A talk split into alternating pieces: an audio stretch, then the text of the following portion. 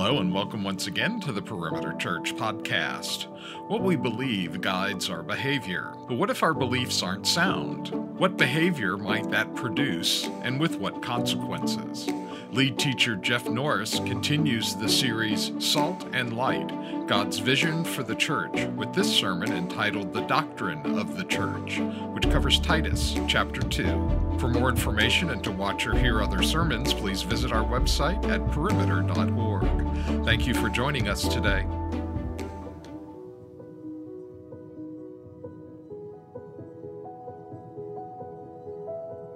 It has been said, Love God with all of your heart, soul, mind, and strength.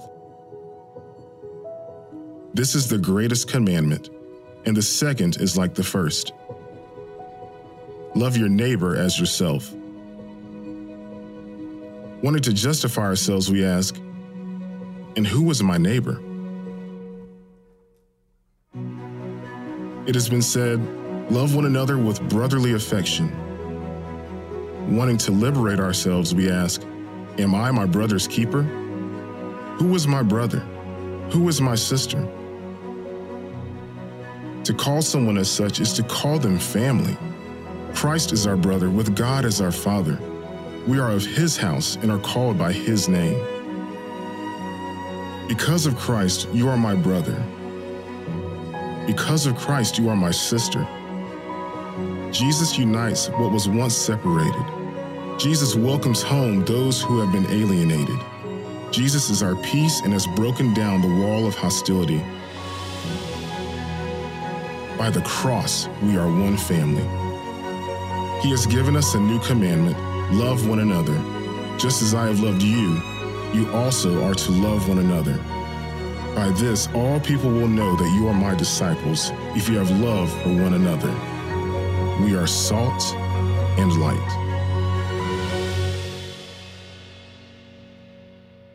Father, thanks for this time together. Thank you for uh, your Holy Spirit that indwells each person that has believed upon you, O Jesus. Would you, Holy Spirit, be here in power this morning, filling this room, but filling us as well? Oh Lord, would you give us ears to hear and eyes to see? Would you pierce us with your word that is sharper than any double edged sword, as the scriptures say? Lord, would you convict us where we need to be convicted? Would you encourage us where we need to be encouraged? But most of all, oh Lord, we just want to say that we are here to meet with you. So would you do that? Would you meet with us? And would you shape us and change us for your glory? And we pray it in Jesus' name.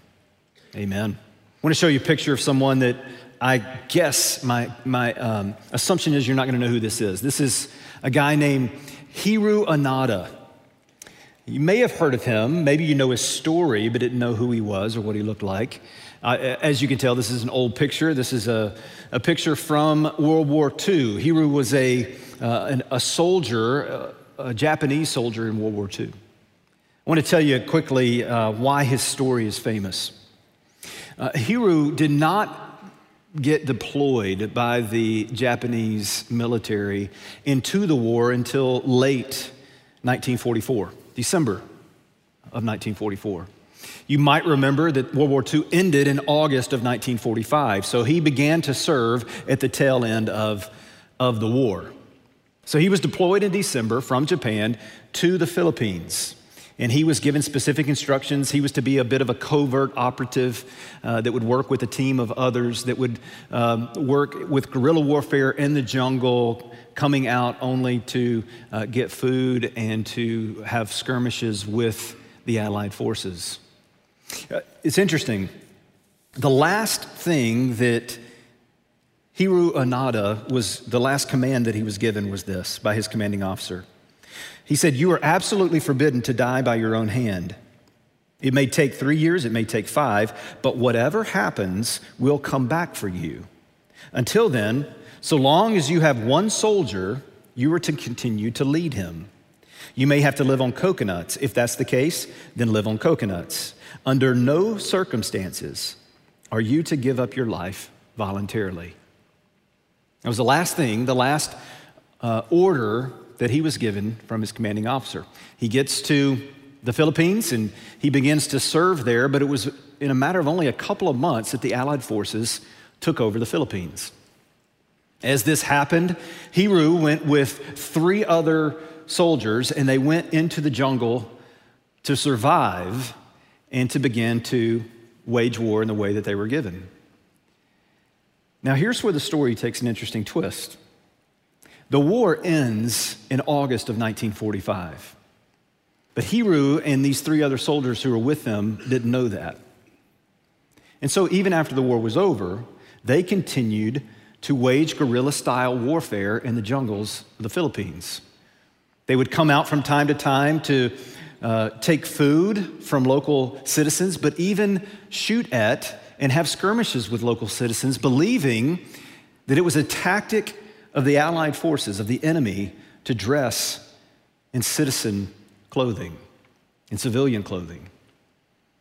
So, as they began to wreak more havoc, as they began to shoot at more people and even kill some people and livestock and so forth, they said, We got to do something about this. So they began looking for them, but these soldiers were so well trained in covert operations, they could never find them. So they thought, We've got to do something. So the first thing they tried is they flew a plane over the jungles of where they thought they were, and they dropped leaflets that said, The war's over. You can come out now. But they began to believe, yet again, this was a tactic of the enemy, that the Allied forces, this is part of their propaganda. The war's not over. The war were over, our commanding officers would have come and gotten us, just like they said. So, their next thing they tried is they dropped newspapers from Japan that stated the war is over in their language from their home papers. And that didn't work either. Again, tactic of the enemy, propaganda. So then they went a step further. They dropped photographs and letters from their family members. This one caused them to think a little bit more, but eventually they determined that this too was a tactic of, tactic of the enemy, that either their family members had been captured and were being forced to do this, or this was forged. Their next thing to try was they brought in um, delegates from Japan to go throughout the jungles with loudspeakers, begging them, please stop, the war is over. They heard these loudspeakers, but they didn't surrender. So years go by, and they continue to fight a war that's over. Five years, and then 10 years, and then 20 years. Over the course of this time, uh, these four men began to dwindle. Two of the men were killed in skirmishes that they thought were with the enemy in civilian clothing, but were actually locals who were able to shoot and kill two of them. Another one in the middle of the night, tired and weary and ready to go home, finally snuck away and surrendered. But not Hiroo. Hiroo stayed devoted to the task, to the mission 29 years later, on March 10th, 1975, at the age of 52, he had been deployed in his 20s. He finally surrenders and comes out of the jungle. The way they were finally able to get him to surrender was they were able to eventually locate that commanding officer who had given him that final command. He had long been retired and was working in a bookstore in Japan. And they fly him down to the Philippines and they eventually locate where Hiroo is hiding out. And they take this commanding officer and, they, and he says, It's over. You can come out. He finally surrenders after 29 years. He had killed 30 civilians, he had injured over 100 more. a fascinating story that it's easy to look at and go, How could you be so foolish? And he even said that upon coming out. He said, uh, What have I done with all these years wasted? But I tell you this he had gotten a command and he was devoted to it. And here's the reason I tell you the story I tell you the story because there's something on display here with his story that's important to learn from, and that's this what we believe based on what we are taught dictates how we live. What we believe, based on what we are taught, dictates how we live. See, Hiroo had been taught that under no circumstances would Japan ever surrender. Ever. That if the war ends, it will only be because Japan has won. And he believed that with all of his heart. He believed that the only way that the war would ever end was if his very own commanding officer came and told him, because that's what his commanding officer had said. It may take three years, it may take five years, but until we come get you, do not surrender. He believed that if they hadn't come, the war must still be going. So foolish, yeah. However, he was living out what's true of all of our natures, just not lived out in such an extreme way. What we believe, based on what we are taught, dictates how we live. Belief fuels action. So, this is the question we have to ask as the church What do we believe? And how should that cause us to live? Even more specifically, what do we believe based on what we are taught in the Word of God that then fuels how we live? It's all tied together. This is exactly, this is exactly what Paul is wanting Titus to understand as he begins what we know as chapter 2, verse 1. If you'll remember, we started last week. It was week two of our series in Salt and Light. We spent week one in the book of Matthew in the Sermon on the Mount talking about those verses, those famous verses that you, O church, you disciples of Jesus, you are the salt of the earth and you are the light of the world. And then we spent some time last week saying, okay, here's what we're going to do. We're going to spend four weeks in the book of Titus to begin to dive into what is God's vision for the church, because the book of Titus is written by the Apostle Paul to a young pastor who he is charged to establish churches on the island of Crete, which was an incredibly pagan, dark, spiritually dark island in that day and time. And we saw last week that if you're if he's going to leave someone in charge, if, if Paul is going to leave someone in charge to begin to establish churches from city to city, the exact language he, is, he said, This is why I left you in Crete, so that you might put what remained into order. They had gone there on a missionary journey, they had shared their faith, people had come to Christ, but then they moved on to the next spot without establishing the churches. And so Paul's sending Titus, go back, establish the churches. What's the most important, most critical first step in establishing those churches? Appoint godly leaders. That's what we talked about last week. Appoint godly leaders. And this is what should be true of them. And he lays out very clearly in chapter one this is what's true of those who are to be the godly leaders of the church. Establish these men in each of these cities. Chapter one, though, ends the last several verses with him saying, Now look, there's a, there's a whole lot of unsound doctrine that's coming into the life of the church there in Crete a lot of unsound doctrine, a lot of things that are being taught in the churches that shouldn't be. It's primarily through Jewish people, Judaizers, who are coming into the life of the church saying, okay, fine, believe in Jesus if that's what you want to do, but you still have to be circumcised. You still have to observe Jewish law and tradition and holidays and so forth. And so there's these, these, uh, this law that's being put upon the life of believers that was never intended to be there through the freedom and the grace of the gospel of Jesus Christ. And this is what Paul says to them at the end of chapter one. He says, Titus, those people are dangerous. He says they profess to know God, but they deny Him by their works. In other words, their works deny what they say they believe. Their lives deny what they say they believe. He says they are detestable, disobedient, unfit for any good work. And he tells him, he says, rebuke them sharply and get them out of the church. Strong words from the Apostle Paul about unsound doctrine.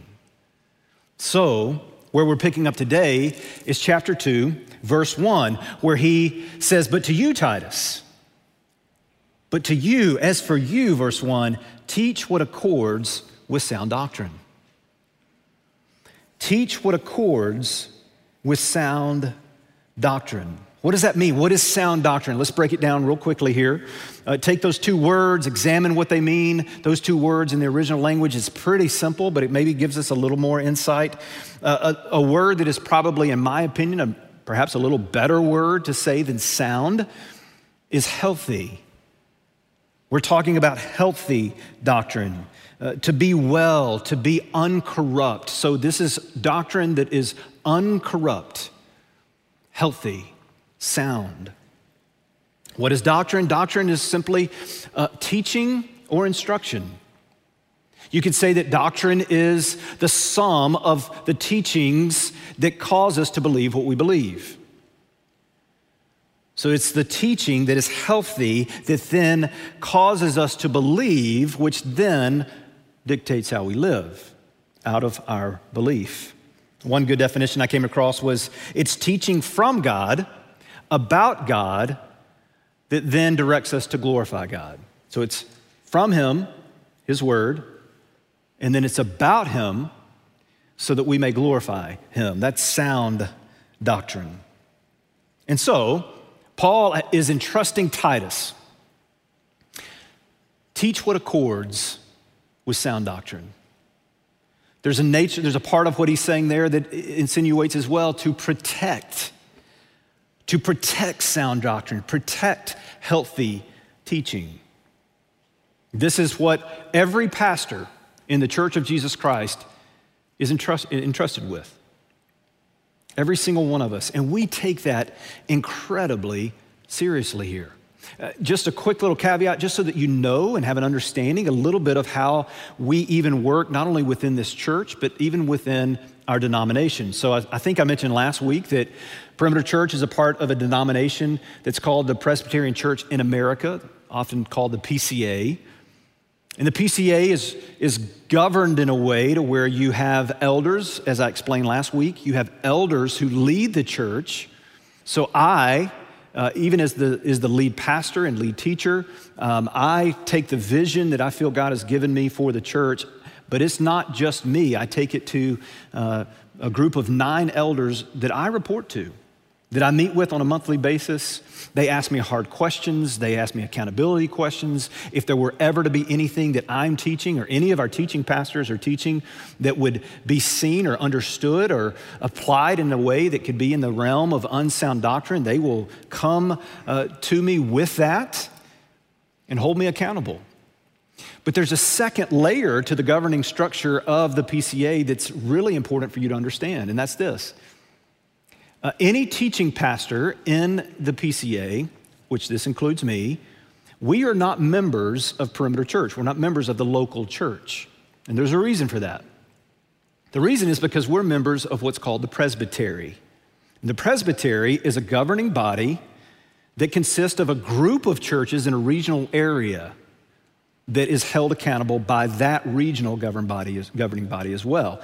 So, in other words, if God forbid, there ever be a situation where elders at the local church level are somehow not uh, making good on their responsibility to, to protect sound doctrine, to hold a pastor who's teaching unsound doctrine accountable. If for some reason that were to happen, you have a second layer of accountability, of authority, the presbytery, who ultimately holds me and any teaching pastor accountable.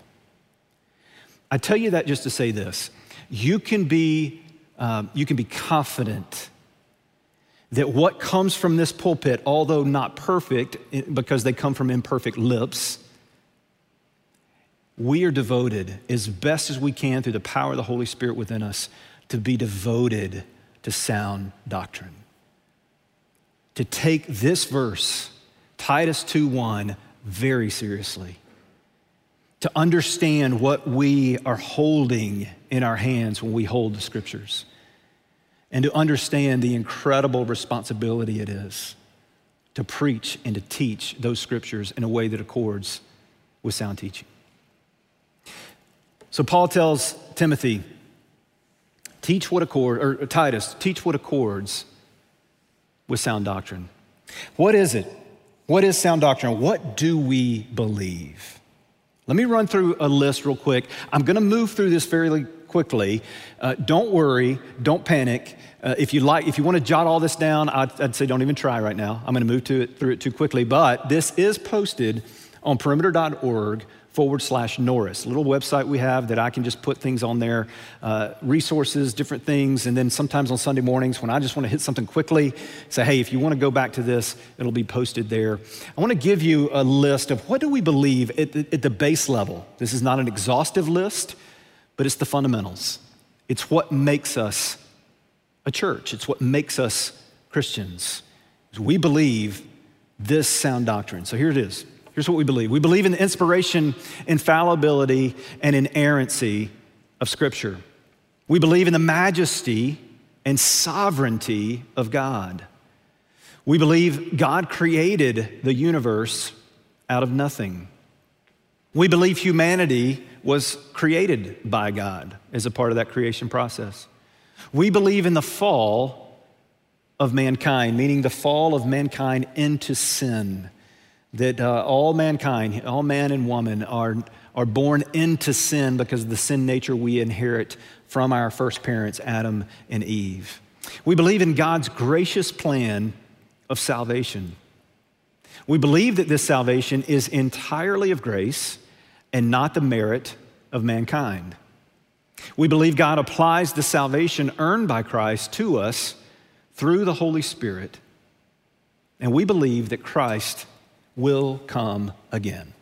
Again, there's a lot. I mean, there, each one of those can be a sermon in and of itself. But I wanted a quick overview to say this is the beginnings of, this is the foundation of what the Bible would say is sound doctrine, healthy teaching. So when we read Titus 2:1, we have a better understanding of what Paul's getting at. He's saying, Titus, be devoted to those core truths of the scriptures.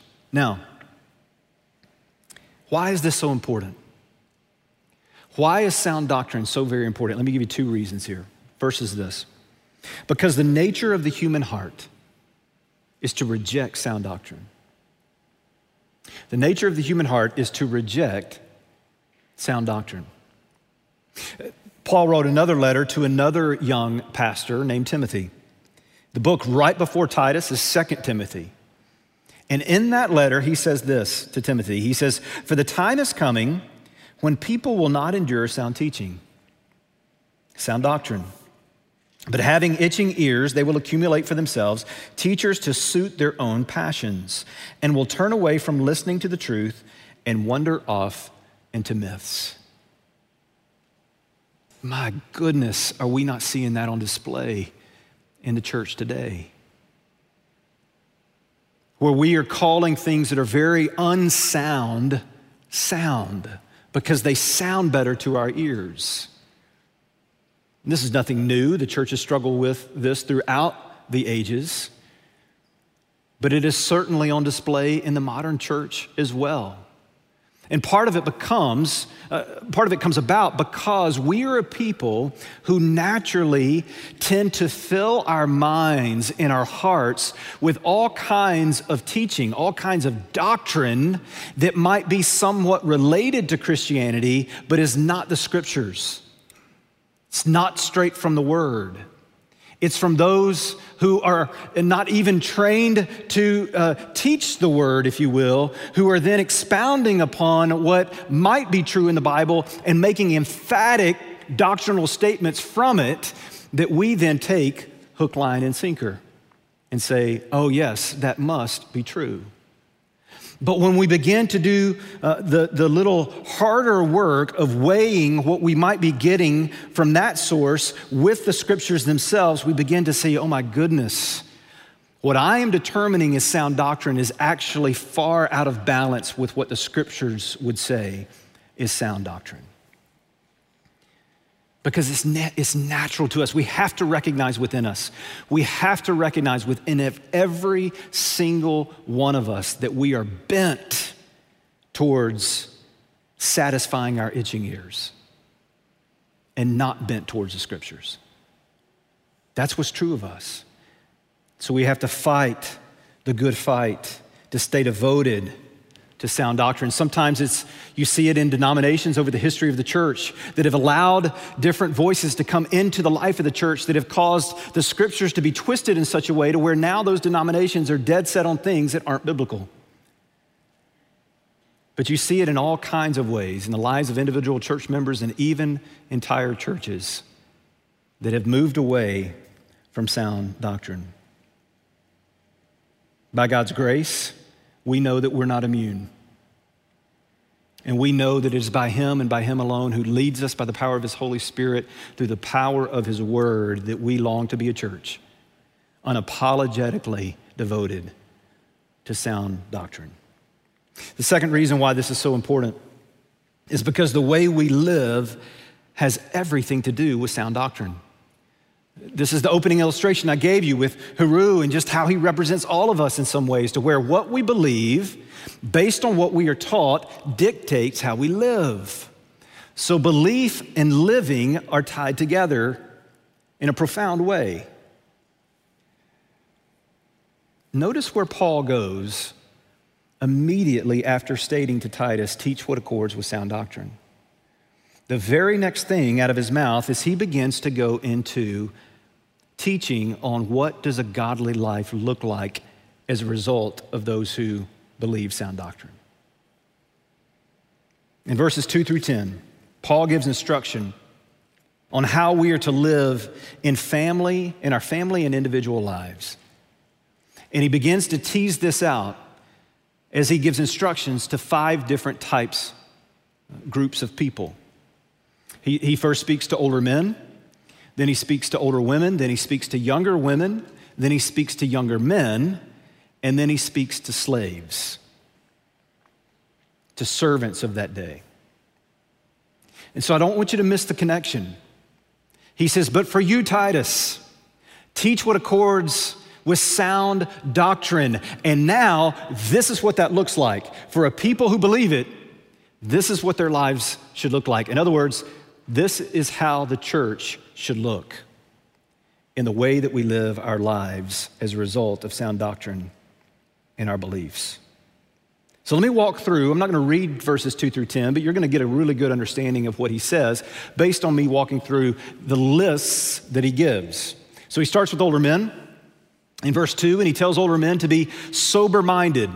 That means to be temperate, to be rational, to think through things clearly, to not be impulsive, to not draw quick conclusions, to be thorough. And then also, there's an implication here that the reason the word sober is in there is to be men who have either completely abstained from alcohol or are partaking in alcohol at a very immoderate use of it. Dignified this is similar. It's not the same Greek word, but it's a similar word that was used last week when Paul told Titus that godly men are to be above reproach. This is getting at that same concept that these are to be men who are not without blemish, but who are without blame, who are dignified, men of character, self controlled. This is the ability, through the power of the Holy Spirit within us, to curb sinful impulses to take that impulse, that, that immediate urge that we have to respond with this word or this anger or this whatever, or to run to that website or whatever it may be, and to be able, through the power of the Holy Spirit within godly older men, to say no. But you'll notice as we work through these lists, Paul hits this with each age group. The ability to be godly has a, a, a whole lot to do with the ability, through the power of the Holy Spirit, to reject sinful impulses. He says older men are to be sound in faith, love, and steadfastness or perseverance.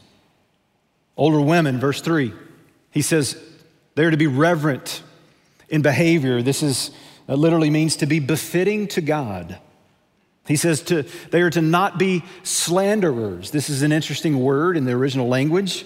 Uh, it literally translates malicious gossips. To not be malicious gossips. This word, it's one word in the, in the Greek, and it's used 38 times in the New Testament. 38 times. 35 of those 38 times is translated devil. I make a joke here. Please don't email me, but don't be devil women. That's kind of what it's saying. Like, don't, here's what he's saying. He's saying, don't use your tongue in such a way that it mimics the devil more than it mimics your Lord.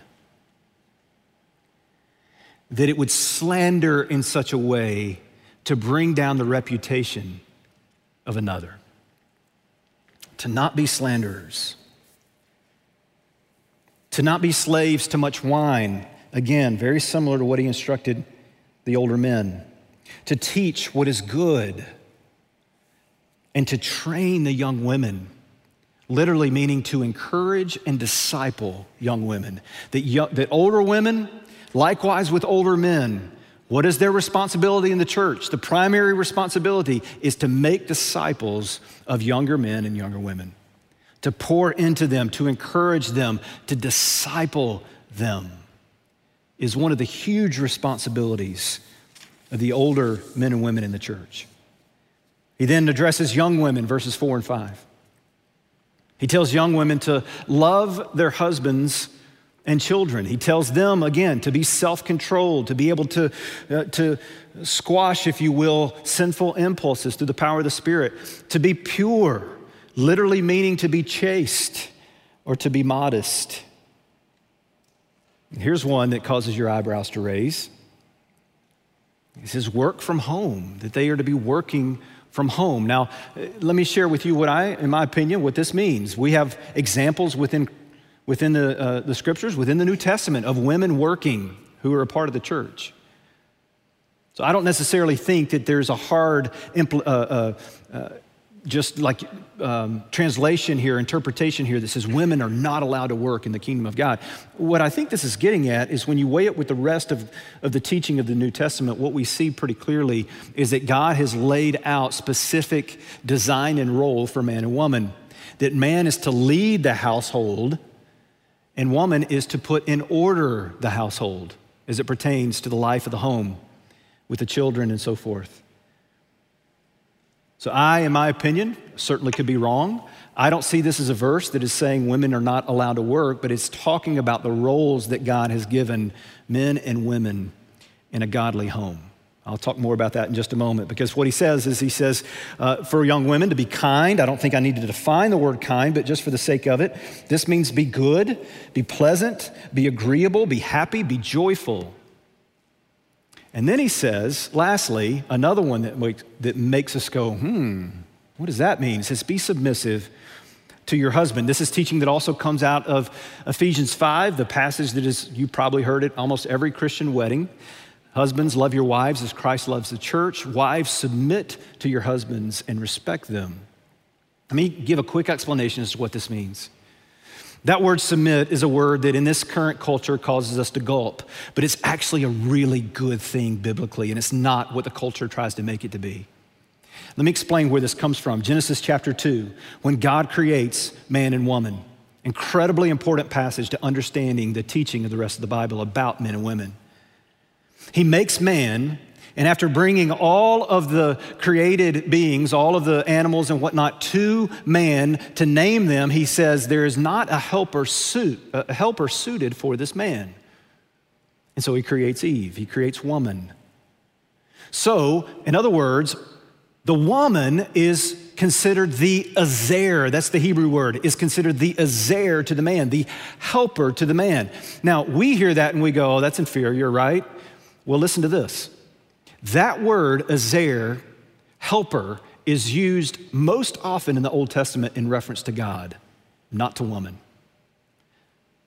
That's significant because here's what that means it means if God is going to say that He is the helper, He is the helper of Israel, of His people, then it must not, it cannot be inferiority. Would we say God is inferior to man if he's the helper of man? Absolutely not. We'd say God is majestic and sovereign over man. So it can't be a, a title of inferiority. It actually is a beautiful title of complementarian, beautiful togetherness of how God created man and created woman. If you don't remember anything, remember this. Scriptures teach us, sound doctrine teaches us that God created man and woman, equal in purpose and value, but distinct in design and in role. Equal in purpose and value, but distinct in design and role. And that's a very good thing. And you know why he did it? Because remember what he said? He said, I have created man in my image, male and female, I have created them. Part of being created in God's image is reflecting the Trinity. What's true of the Trinity? You have God the Father, God the Son, and God the Holy Spirit, equal in power, in substance, and in glory, but distinct in role. You have God the Father, who spoke creation into being, God the Father, who oversees all of salvation, who ordained it. But you have God the Son submitting to God the Father. You have God the Son, who is the hands, if you will, of creation, according to John 1 and Colossians 1, and who is also the executor, if you will, the one who executes on our salvation. Then you have God the Holy Spirit, equal in power and substance and glory, but what's his role? His role is to submit, so to speak, to the Son, and everything he does is to glorify the Son and to be what? The helper. The helper. To submit to your husband means to, to, submit to good, godly leadership, and in so doing, mimic, mirror the Godhead. It's a good thing, it's a beautiful thing. He tells younger men to be self controlled, to be of sound mind, again, curb those sinful impulses by the power of the Spirit. And then he looks at Titus and he says, Titus, you're a younger man. So here's what I'm asking you to do I want you to be the model. So he tells Titus, he says, Titus, you model good works. And you, Titus, you show integrity, dignity, and sound speech in everything that you do. Sound doctrine, there it is again. And then he speaks to slaves. Now remember, Slaves in that day and time, very different from chattel slavery that we would know that existed in America for quite some time. This would often be a, a bond servant, as they would be termed, who had chosen to be a part, to be a servant in this family at a certain level, and was often treated as a family member. Now, it wasn't ideal. I'm not making, I'm not trying to make that sound as though this were eh, how they would desire life to be, but however, very different type of servanthood than what we might assume. The, the, probably the best way to hear his instructions to these servants is to think of it from the context of what he might be instructing us today with as an employee. How do you work? How do you respond to your boss, to your supervisor, so forth? So he says this be submissive to your masters, be well pleasing, do not be argumentative, do not pilfer, which means to steal or embezzle, and to show in everything, show good faith. Now, if I ended the sermon right there, if I said, okay, so here you have it be a people devoted to sound doctrine and go be godly. You saw the lists.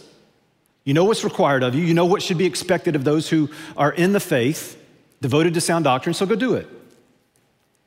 I would be setting you up for failure. And if Paul were with me, he'd say, How dare you?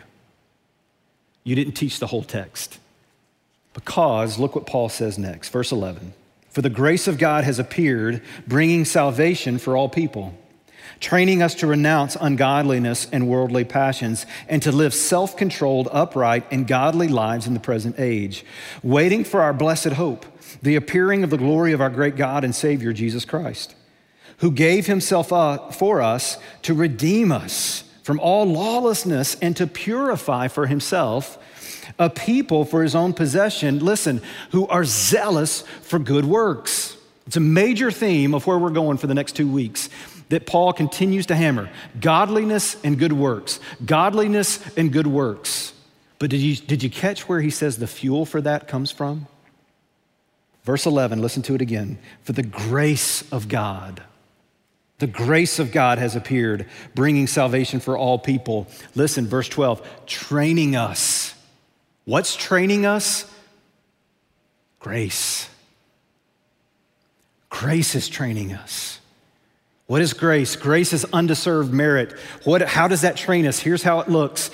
Every single day, if you're a follower of Jesus, you're waking up and you're going before the throne of grace, as Hebrews calls it, and you're going before this God and you are saying, Oh God, I deserve nothing but your wrath. I deserve nothing but the consequences of my sin. But you, through the finished work of Jesus, have poured out on me grace upon grace upon grace, which means that you have seen me now as a child of God, not a sinner separated from you. I'm united to you, I'm in you, I'm righteous in Christ, and I'm fully and totally accepted in you, not based on anything I have done, but based on the work of Jesus that is applied to me by grace and by grace alone. And when I consider the grace of the gospel, it trains me in godliness. It trains me to renounce ungodliness of my former life and to walk in the newness of life that I have now only and purely and distinctly because of the grace of God. So we celebrate this grace not only because it saved us, but we celebrate this grace because it's what transforms us. It's what changes us. It's what makes us new and trains us for righteousness, for godliness to be able to actually live out what we walk through in those lists. Otherwise, it just feels like obligation and duty, and we burn out on religious performance rather than on the grace that leads to delighting in what delights God. One time I went to mow my grass. I had left the gas in the lawnmower over the winter because I didn't know. I'm an idiot. The, ga- the, gas had gone bad over the course of the winter, so I go for the first mow of the spring, and the, I crank it. It takes me forever to get cranked. Once I finally do, there's smoke going everywhere. It's sputtering like crazy, but I'm low on time. I've got to get this done. And so I push and I push, and it dies. And I wait, I crank it again. I get one or two more rows, and then it dies. And I crank, and each time it, it dies for longer. It would have been so much better for me to go and get good new gas. But what I ended up doing was this because I was so determined to finish the job with bad fuel, I ruined the motor. I think that's a great parallel for how many of us have thought church to be, Christianity to be. The fuel that we're putting in the tanks of our heart is do better, be better, try harder, be good, get it together, be more like that list. What happens over time is we sputter because we're not giving ourselves to the grace of Jesus Christ that transforms. We're giving ourselves to religious performance. And we sputter and we sputter and we sputter and we burn out. We have to put grace in the tank because it's what changes us. Here's the major takeaway walk home with this sound doctrine, fueled by the grace of God produces an increasingly godly life in a godless world. What's listed in this chapter, in Titus chapter 2, gives feet to Matthew chapter 5, the verses that we talked about with salt and light. What does it look like to be salt and light? It looks like being a people seasoned with salt, shining the, the light of, of Jesus, fueled by the grace of God living out good works for the glory of God. Listen, don't miss this. Godliness is so needed in the world today. So needed. Not self righteous religiosity that says I'm better than you, but true, humble, real, grace fueled godliness is so needed. It's needed for two reasons. One, it's needed for the purification of the church that has become way too comfortable with religious duty and not comfortable enough with gracious delight towards godliness. But let me tell you something the crazy, wild world out there right now it needs the church to take a stand, but listen to me. There's a narrative out there that says the church, this is the time for the church to stand. But it's not the way that you think. What a lost and dying world needs is a church that will stand on the sure ground of grace fueled godliness who will move into a lost and dying world, relationship by relationship, being salt and light with the godly, attractive, beautiful salt and light of Jesus. That's where the church stands. If you want to stand, you stand on that. You be the salt with me, with us together, the salt and the light of Jesus. Father, would you make us that? Would you make us a people who are indeed salt and light? And in so being, oh God, would you make us a people who are becoming more and more a people devoted to sound doctrine that results in godly lives? Oh God, we need you. We need you to transform our own hearts. And Lord, as you do that by your grace, we, we ask that you would transform the hearts of those around us. Would you come and would you come in power to do what only you can do? For your glory and your glory alone. In Jesus' name, amen. Let's stand one last time and let's sing to our great God. You've been listening to the Perimeter Church Sermon Podcast. Perimeter Church is located at the corner of Highway 141 and Old Alabama Road in Johns Creek, Georgia. Please visit our website at www.perimeter.org for more information, to give us your feedback, and to find other sermons from our teaching team. Thanks for making this podcast a part of your day.